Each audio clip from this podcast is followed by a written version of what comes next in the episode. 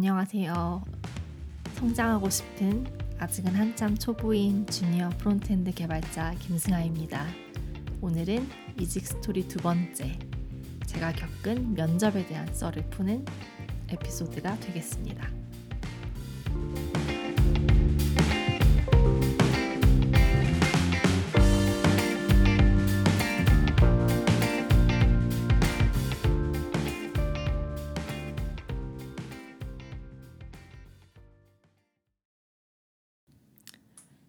사실 음 제가 서류는 진짜 많이 붙었거든요. 서류는 진짜 많이 붙었는데 어, 면접에서 엄청나게 떨어졌어요. 네, 면접에서 진짜 우수수수수수 떨어져가지고 네, 어, 네 아무튼 면접 통과율은 많이 낮은 편이죠. 그러니까 네 모르겠어요. 그러니까 뭐 최종 합격 한 곳에 난 이후로는 면접을 좀 대충 보고 다녀서 그런 거일 수도 있고 그리고 일단 제가 좀 너무 급하게 이직을 하느라 이직을 준비하느라 공부를 많이 못한 상태였어요. 진짜로 회사 일에 치여서 진짜 피곤해 쩐그 상태로 퇴근하고 면접 보러 가고 막 이랬기 때문에 어 이렇게 별로 좋은 인상도 아니었을 것 같고요. 일단 제가 공부를 많이 못했다는 거 그리고 일단 제가 면접 경험 자체가 많이 없어요. 그러니까 저는 어쨌든 사회생활을 공무원으로 시작을 했잖아요. 공무원 면접 1년에 한 번 볼까 말까 합니다. 네, 저는 총 공무원 면접을 세 번을 봤었는데 국가직 7급 공무원 면접 두 번을 봤었고 서울시 7급 한 번 본 적 있어요. 근데 그것도 세 번의 면접 중에서 두 번을 떨어지고 마지막에 면접을 붙은 거였거든요. 네. 제가 면접에 되게 약한 것 같아요. 이게 약간, 음, 좀 그런 거 있잖아요. 그 제가 주변 사람들한테, 지인들한테 좀 듣는 얘기들 중에 뭐가 있냐면 되게 첫인상이 엄청 차가워 보인다. 그리고 되게 좀 가까이 하기 힘들 것 같다라는 얘기도 좀 들었었던 것 같고요. 근데 막상 얘기 나눠보고 친해지면 완전 첫인상이랑 다르더라. 약간 그런 얘기도 많이 들었었고 그리고 제가 진짜 많이 들은 이야기가 뭐가 있냐면 너는 첫인상부터가 이렇게 특이함의 아우라가 이렇게 뿜어져 나온대요. 아, 얘는 진짜 범상치 않은 애구나. 얘 진짜 특이한 애구나. 첫인상이 외계인 같았다는 얘기도 들어봤어요. 네. 너는 진짜 특이한 애다. 딱 봐도 특이한 애다. 그러니까 약간 좀 그러니까 체 약간 저, 제 첫인상 자체가 뭔가 이렇게 둥글둥글하게 조직에서 융화될 것 같은 그런 이미지는 아닌 것 같아요. 네. 그래서 그래서 좀 약간 면접에서 항상 마이너스가 되는 것 같기도 하고 그리고 그 아무래도 제가 어쨌든 이렇게 몇 년 번째 불면증과 우울증으로 병원을 다니고 있는 사람이기 때문에 이제 좀 제 그날 컨디션에 따라서 좀 약간 마음이 이렇게 좀 다운되는 기분이 가라앉은 날에는 좀, 좀 이렇게 어둠의 기운이 많이 보일 수도 있고요. 아무튼 그래요. 그래서 제가 면접을 진짜 많이 떨어져가지고, 어, 아, 면접에서는 이렇게 하면 붙습니다. 막 이런 면접 팁 이런 거를 여러분들한테 제가 전해드릴 수 없어요. 왜냐하면 제가 면접에서 너무 많이 떨어졌기 때문에 저도 면접 팁이 궁금해요. 네. 그런데 어, 이 얘기는 해볼 수 있을 것 같아요. 그러니까 신입 시절에 받았던 면접 질문들과 경력직 이직으로 면접을 보면서 받았던 질문들 약간 좀 차이가 있더라고요. 제가 느끼기에. 그래서 그냥 그 얘기를 좀 해볼까 해요.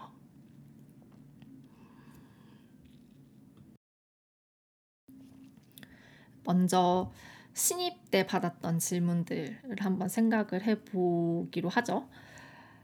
뭐 그 얘기를 하기 전에 제가 이제 그 개발자 관련한 오픈 카톡방들이 되게 많잖아요. 거의 다 제가 거기 들어가 있거든요. 오픈 카톡방에 거의 다 들어가는 있는데 제가 보질 않아요. 왜냐면 너무 바빠서 바빠서 그런 걸 볼 시간이 없어요. 그래서 오픈 카톡방에 들어가만 있고 항상 그 알람 표시는 999 플러스가 되어 있어서 뭐 이렇게, 이렇게 안 읽은 메시지들이 잔뜩 쌓여 있고 아무튼 뭐 그런 상황인데 제가 주말에 그냥 한번 심심해서 오픈 카톡방들을 한번 다 들어가 봤어요. 그래서 이제 어떤 질문들이 올라오나 이런 것들을 좀 봤는데 좀 제가 느낀 게 뭐였냐면 아, 이 정도는 JavaScript 기본서 한 권만 정독을 해도 당연히 알 수 있는 거고 당연히 알아야 하는 건데 너무 기본적인 질문들이 많이 올라온다는 거였어요. 그러니까 너무 기본적인 JavaScript에 정말 너무 기본적인 걸 몰라서 발생하는 에러들 그런 거에 대한 질문들이 많이 보이더라고요. 그런데 여러분들 설마 frontend 개발자를 하고 싶은데 JavaScript 기본서 한 권도 정독을 하지 않고 내가 개발 공부를 하겠다.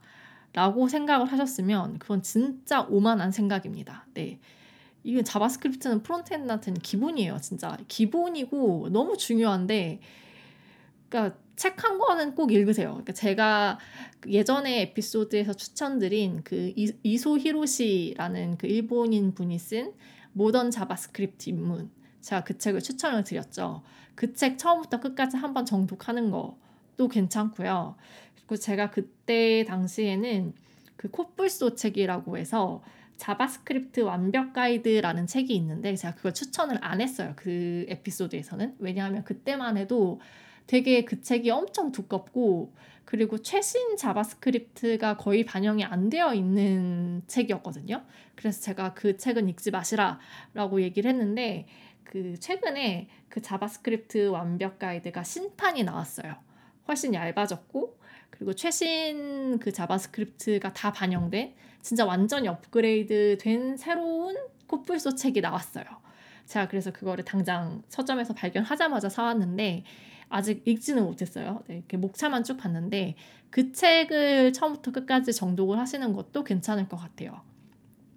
아무튼 JavaScript 관련해서 기본서라고 할 수 있는 것들 있잖아요. 진짜 그 진짜 기초 개념부터 하나하나 설명해 주는 그런 책 한 권은 꼭 정독을 하셨으면 좋겠어요.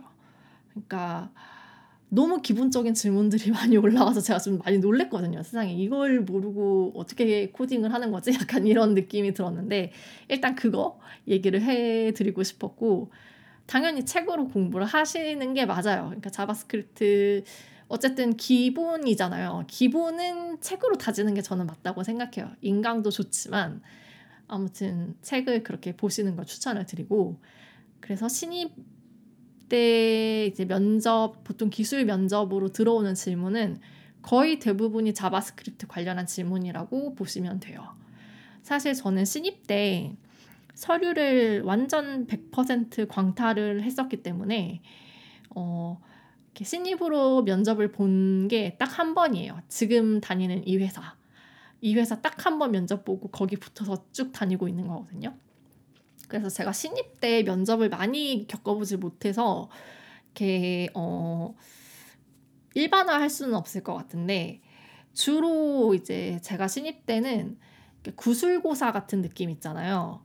그러니까 지식 암기형 정말로 진짜 JavaScript의 기본 개념을 묻는 그런 식의 질문들이 많이 들어왔었어요.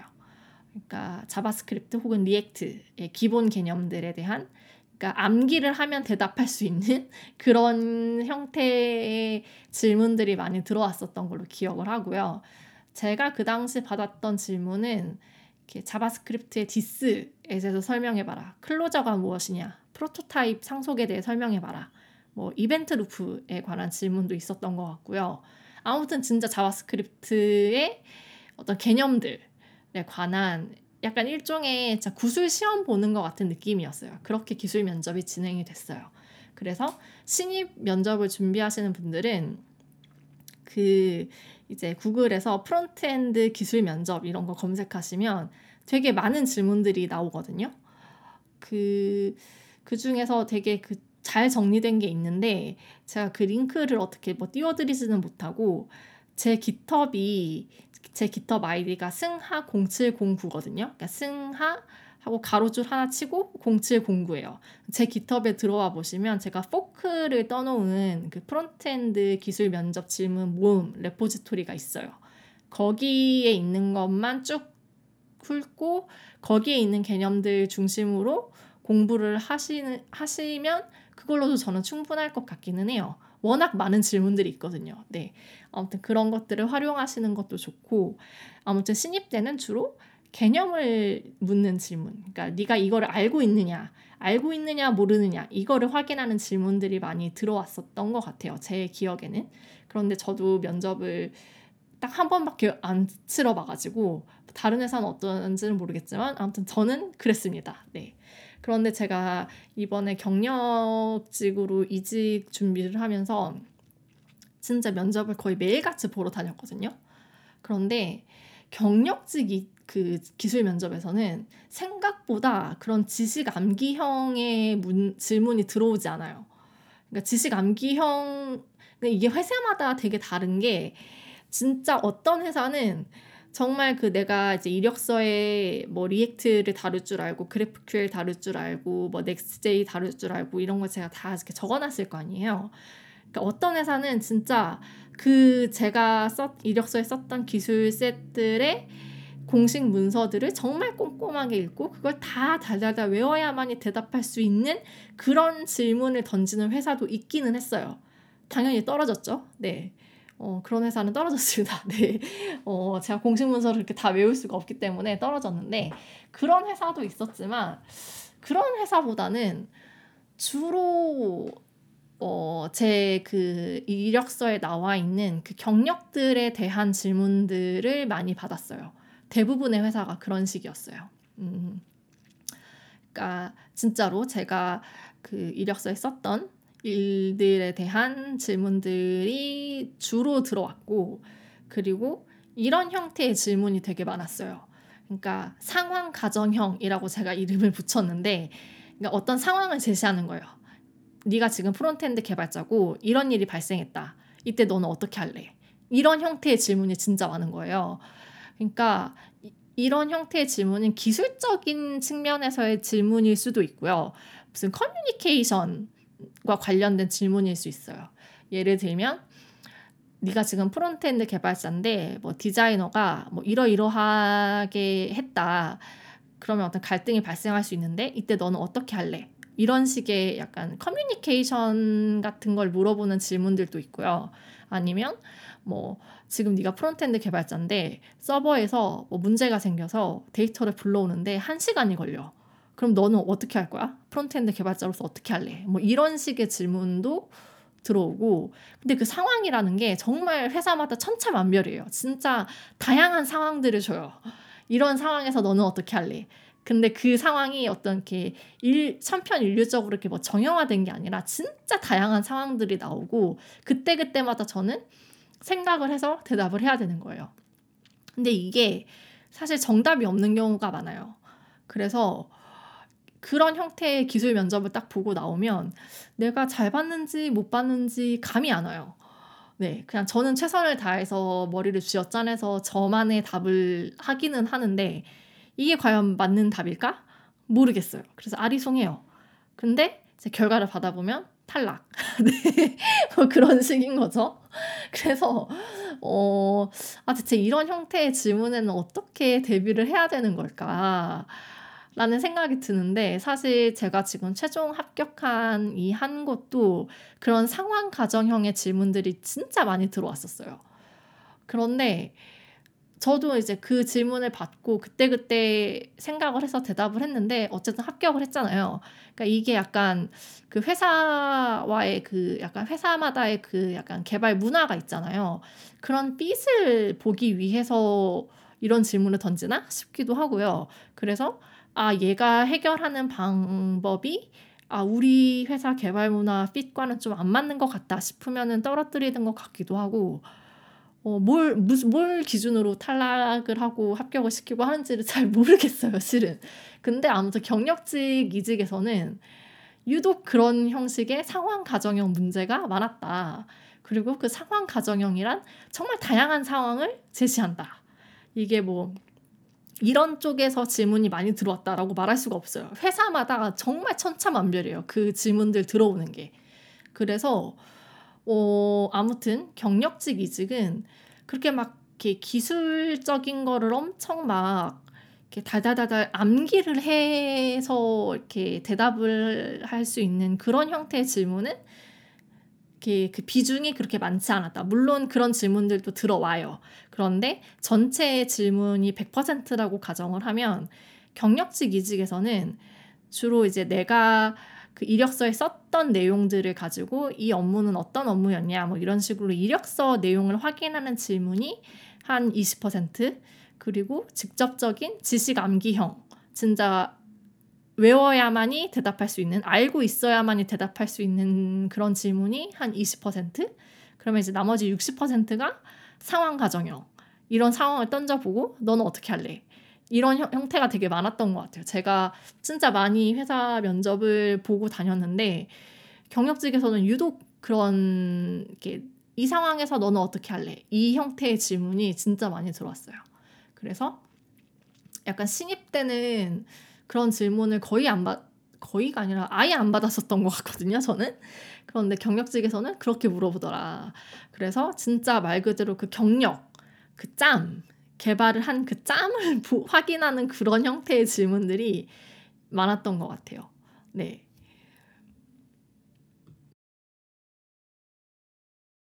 그리고 제가 일단 이전까지 면접이라는 것에 대한 경험이 워낙 적었다 보니까 이번에 거의 매일같이 면접을 보러 다니면서 느낀 건데 면접도 많이 보면 볼수록 늘어요.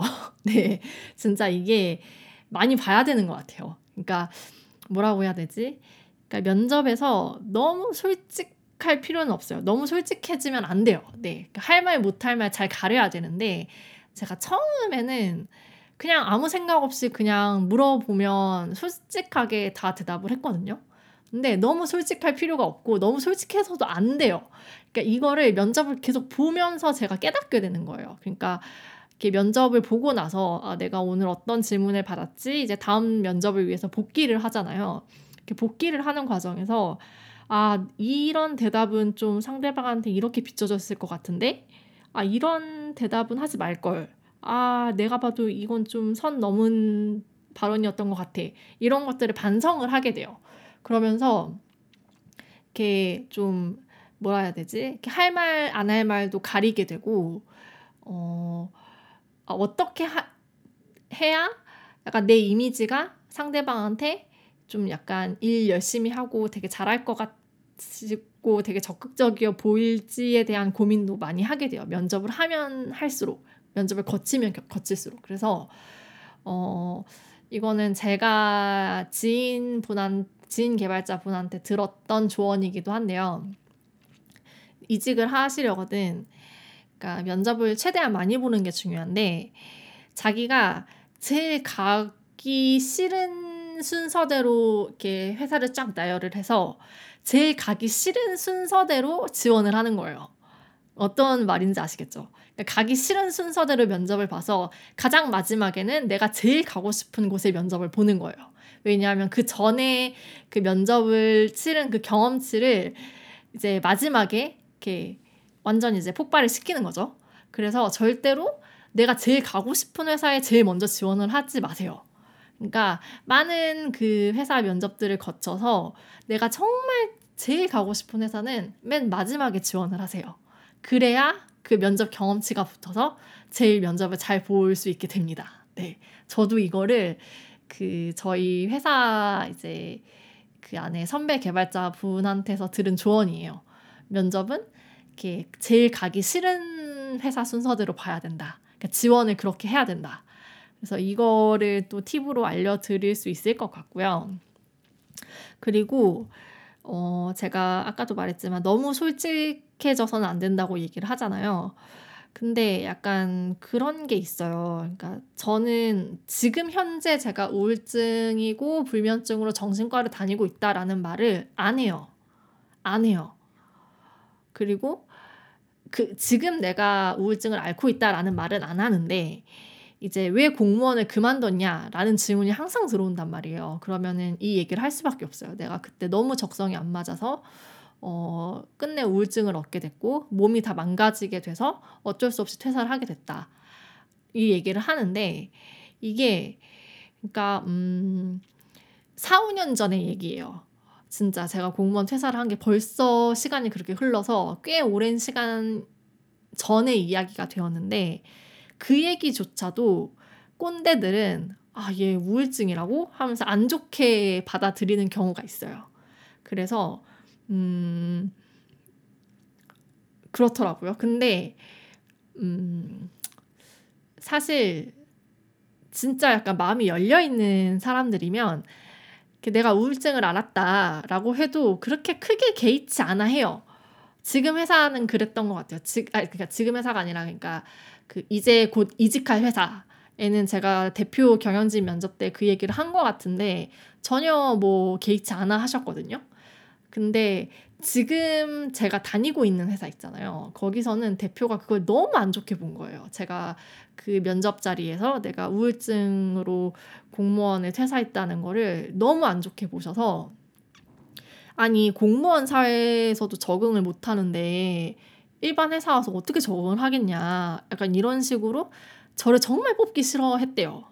그거를 제가 오늘 실은 사직서를 오늘 냈는데 오늘 사직서를 내고 이제 대표랑 얘기를 나누면서 그 얘기를 들었어요. 굳이 굳이 하, 들어도 굳이 듣지 않아도 될 얘기인 것 같은데 그런 얘기를 해주시더라고요. 기분 안 좋게. 네 아무튼 나는 너를 정말 뽑기 싫었다.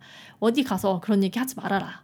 그런 얘기를 하시는데 네 그래서 아무튼 그런 얘기 뭐 내가 지금 우울증을 앓고 있느니 뭐 내 상황이 어쩌니 나에 대해서 부정적인 얘기는 웬만해서는 하지 마시고요. 어 하더라도 잘 포장하는 법을 익히세요. 저 같은 경우는 공무원 처음에는 아 우울증 때문에 퇴사했다라고 그냥 얘기를 했는데 나중에 이제 면접을 계속 치르면서는 우울증이라고 직접적으로 병명을 밝히지는 않고요. 그냥 적성에 어떻게 어떻게 해서 이게 어떤 점에서 적성에 너무 안 맞았고 그로 인해서 내 몸이 너무 아팠다. 그래서 결론적으로는 몸이 너무 아파져서 퇴사를 했다라고 그냥 이렇게 애둘러서 얘기를 했어요. 뭐 그래도 면접에서 떨어지더라고요. 네. 어, 그런 얘기를 하면 안 되나? 네. 아무튼 그러니까 어, 너무 솔직할 필요는 없다. 그리고 그러니까 너무 솔직해져서도 안 되는 것 같고 그리고 제가 또 한 가지 드리고 싶은 팁은 이 질문이 되게 많이 들어요. 이게 기술 면접에서 들어올 때도 있고요. 경영진 면접에서 들어올 때도 있어요. 스트레스를 뭘로 푸냐? 스트레스 해소법이 뭐냐? 이 질문이 되게 많이 들어왔어요. 근데 저는 그 전까지만 해도 그냥 이렇게 책 읽는 걸로 풀어요라고 그냥 대답을 했었거든요. 근데 저는 진짜로 책 읽는 게 스트레스 해소법이에요. 저는 정말 책을 많이 읽어요. 그러니까 소설책, 책도 많이 읽고 철학책도 많이 읽고 저는 진짜 책 읽는 게 진짜로 제 스트레스 해소법이거든요. 근데 책 읽는 걸로 푼다 독서가 내 취미다라고 하면은 이게 그렇게 임팩트가 많이 안 사는 것 같아요. 근데 제가 지금 채용이 된 회사에다가는 스트레스 해소법으로 뭘 얘기를 했냐면 제가 최근에 친구한테 그 이렇게 디퓨저랑 향수 만드는 법을 배웠거든요. 그러니까 제가 되게 향수에 관심이 많아요.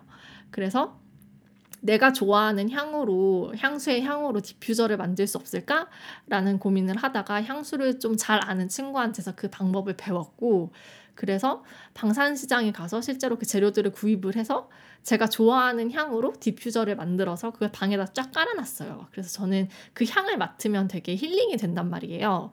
그래서 아 요새는 스트레스를 그렇게 방산시장 가서 향 고르고 이렇게 내가 직접 디퓨저를 만들어서 그걸 방에 깔아놓고 그 향을 맡는 걸로 내가 힐링을 하는 것 같다라고 얘기를 했더니 진짜 그 대표님의 그 눈빛이 완전 동그래지는 거예요.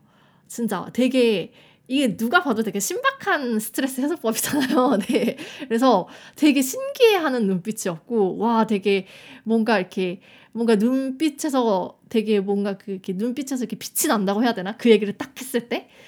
그래서 제가 약간 여러분한테 조언을 드리고 싶은 거는 그러니까 개발자들한테 그러니까 스트레스 관리도 되게 중요해요. 그러니까 생산성 향상을 위해서는 진짜 스트레스 관리가 되게 중요한데 여러분들만의 독특한 스트레스 해소법을 하나는 준비해 놓으세요.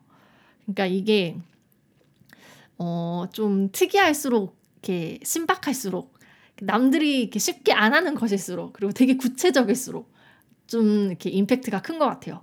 그러니까 예를 들어서 나는 운동으로 이렇게 푼다라고 하지 말고 운동을 한다면 정확히 어떤 운동인지 뭐 복싱인지 클라이밍인지 뭐 자전거 타기라든지 달리기라든지 이렇게 구체적인 것들을 얘기를 하시고 그게 아니어도 뭔가 독서라든가 잠자기라든가 이런 좀 평범한 거 말고 뭔가 자신만의 독특한 스트레스 해소법 하나는 생각을 해 놓으시고 그리고 그걸로 진짜 스트레스를 해소를 하셨으면 좋겠어요. 네, 그게 되게 중요하기 때문에 실제로 업무의 효율성을 위해서도 그래서 제가 아무튼 팁이라고 전해드릴 만한 것은 그 정도가 있는 것 같고 제가 워낙 면접에서 많이 떨어졌다 보니까 면접에 대해서는 뭔가 조언을 드릴 게 없어요. 네, 그냥 어. 제가 너무 생각 없이 솔직하게 다 얘기를 해서 떨어졌나 싶기도 하니까 그냥 너무 솔직해지지는 말라는 거. 적당히 자신을 포장할 줄 알라는 거. 그리고 약간 그 제가 되게 극내향형의 사람이거든요. 제가 INFP인데 그 면접 때 MBTI 물어보는 회사도 있었어요. 네, 진짜 아, 그 면접 때 MBTI를 물어보는 회사도 있었고 아예 그 서류 통과 메일을 주면서 MBTI를 물어오는 회사도 있었어요. 근데 저는 그 서류 통과 메일에서 MBTI를 물어온 회사는 그냥 면접을 가지 않았어요. 내가 이런 회사까지 면접을 봐야 하나 싶은 생각이 들어가지고 아니 무슨 MBTI로 사람을 네뭐 이렇게 봐요. MBTI가 얼마나 그 심리학 조금만 공부해 보시면 얼마나 그게 문제가 많은 정말 그 한계점이 많은 심리 검사라는 걸 누구나 다 아는데 그리고 MBTI는 정식 검사가 있어요. 이게 정식 검사는 진짜 문항이 되게 많고요. 그 정식 검사를 해서 나온 결과도 아닌 그냥 인터넷에 떠도는 약식 검사 결과 그러니까 약식 검사 링크를 주고 그 링크를 이렇게 주면서 본인의 MBTI를 어, 답해달라. 뭐 이런 회사도 있더라고요. 진짜 어처구니가 없어가지고 제가 거기는 진짜 그 면접도 아예 안 갔어요. 그냥 아예 그 답도 안 했고 진짜 뭐 아무튼 그런데 MBTI도 웬만해서는 그러니까 아 솔직히 MBTI 물어보는 회사 치고 좋은 회사 제가 못 봤는데 이렇게 그 내향형인 걸 티내지 마시고 최대한 그 면접 당시는 당시만큼은 내가 외향형의 사람이다라는 거를 좀 약간 그런 느낌을 주는 식으로 좀 이렇게 면접을 이끌어 나가시는 게 좋을 것 같아요. 네. 어, 근데 아무튼 MBTI 물어보는 회사치고 좋은 회사를 보지는 못했다는 거. 네. 그거 이렇게 말씀을 드리고 그런 회사도 있었다. 네. 뭐 회사 명을 밝힐 수는 없습니다. 네.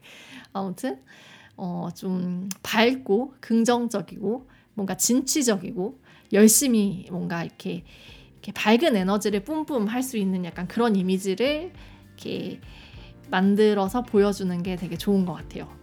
어, 네, 근데 제가 그런 이미지가 아니라서 면접에서 그렇게 많이 떨어지나 봅니다. 네, 아무튼 면접에 대해서 제가 드릴 말, 말씀은 여기까지인 것 같아요. 워낙 제가 면접에 약한 사람이라 뭔가 도움이 될 만한 얘기를 많이 못 드려서 너무 죄송해요. 네, 어쩔 수 없어요. 제 한계입니다. 네.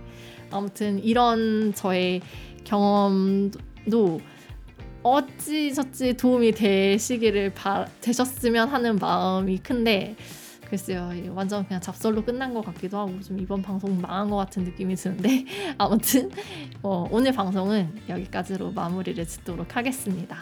어, 오늘도 제 방송을 이렇게 끝까지 청취해주신 모든 분들께 진심으로 감사하다는 말씀을 전합니다. 저는 또 다음에 또 재밌는 에피소드로 여러분들을 찾아오도록 하겠습니다. 감사합니다.